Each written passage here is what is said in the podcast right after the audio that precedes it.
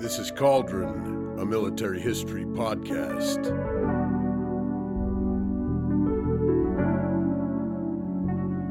The history of war, A to Z.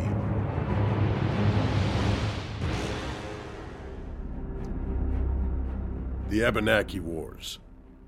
The issue English colonization of the tribal Abenaki lands in modern day New England and northeast Canada. Date The conflict was one of extreme hot and cold periods between the 1670s and 1760s, usually reignited by wars and events in Europe. Combatants British regulars, colonial militia, and settlers versus Abenaki warriors and French regulars. Key figures British Captain William Turner, Major Robert Rogers, and General James Wolfe. French Hertel de Rouvay, Louis de Buade, Comte de Frontenac, Louis Joseph de Montcalm.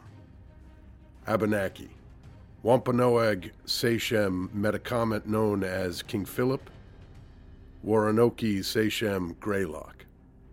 Key battles Turner's Field, Schenectady, Salmon Falls, Casco Bay, Deerfield, the Plains of Abraham, and the Siege of Quebec, St. Francis.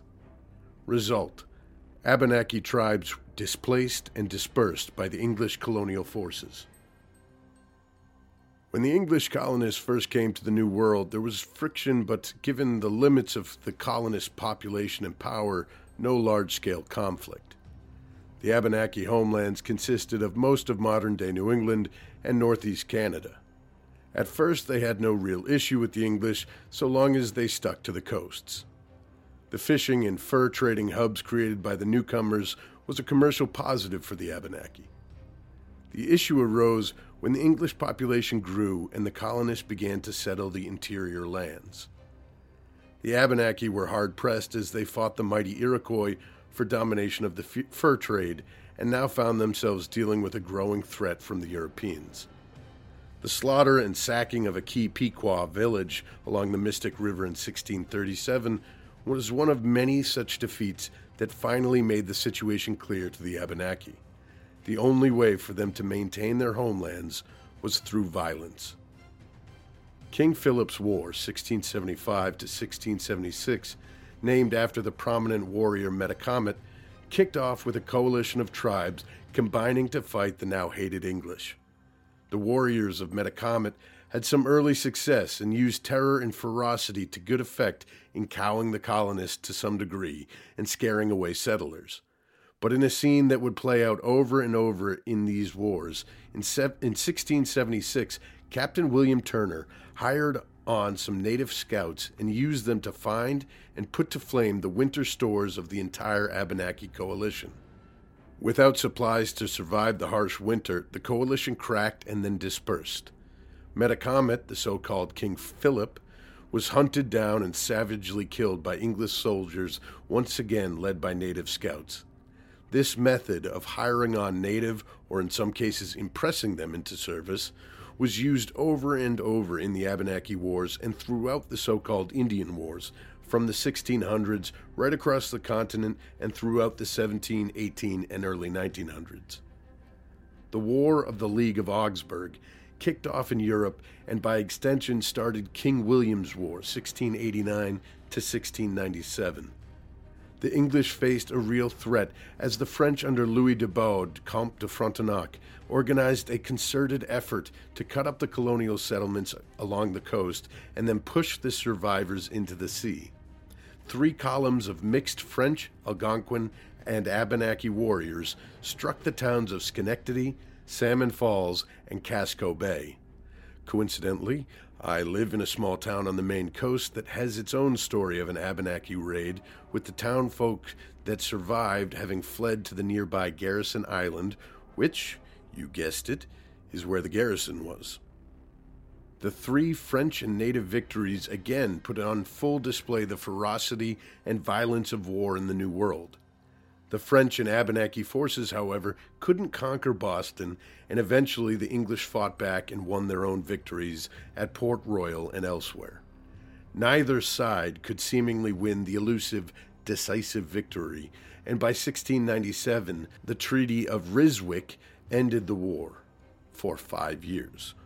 Because the War of the Spanish Succession was right around the corner and kicked off in 1701. And the New World offshoot was known as Queen Anne's War, 1702 to 1713. As I covered in more detail a few years back, the French under Governor de Rouville led his regulars and a large band of Abenaki across 250 miles to the town of Deerfield. In a winter raid, the town was sacked and over 100 captives force marched to Montreal. The propaganda generated by the event was a boon for the English and used to great effect in terms of recruiting and general fervor for the cause. The truth of the so called Death March is more layered and complex, and if you are interested, I suggest you listen to the episode for more detail and context.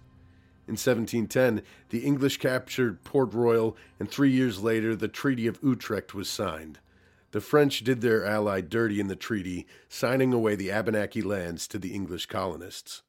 Greylock's War, 1723 to 1727, was a slightly different situation as the Abenaki acted alone. The French and English were in a quiet period between wars and so had no quarrel and were not fighting. The Abenaki leader, Greylock, gathered warriors into a few war bands and raided New Hampshire and Massachusetts with few losses and gaining loads of plunder. These swift, seemingly unimpeded victories led to a swelling of Greylock's numbers and reputation. The problem was not a matter of ability, but one of staying power. The Abenaki forces just couldn't seem to strike the finishing blow, and after a few years, although never defeated, Greylock and his army were dispersed.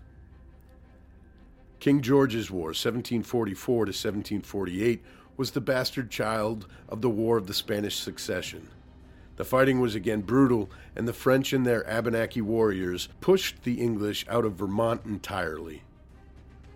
The Seven Years' War, the first true world war in my opinion, was known in North America as the French and Indian War, and stands as the last of the Abenaki Wars. This is the war that is, uh, I believe, the earliest childhood memory of American military history. The rest are known to us, but are just too far beyond the horizon to have any shape in our collective memory.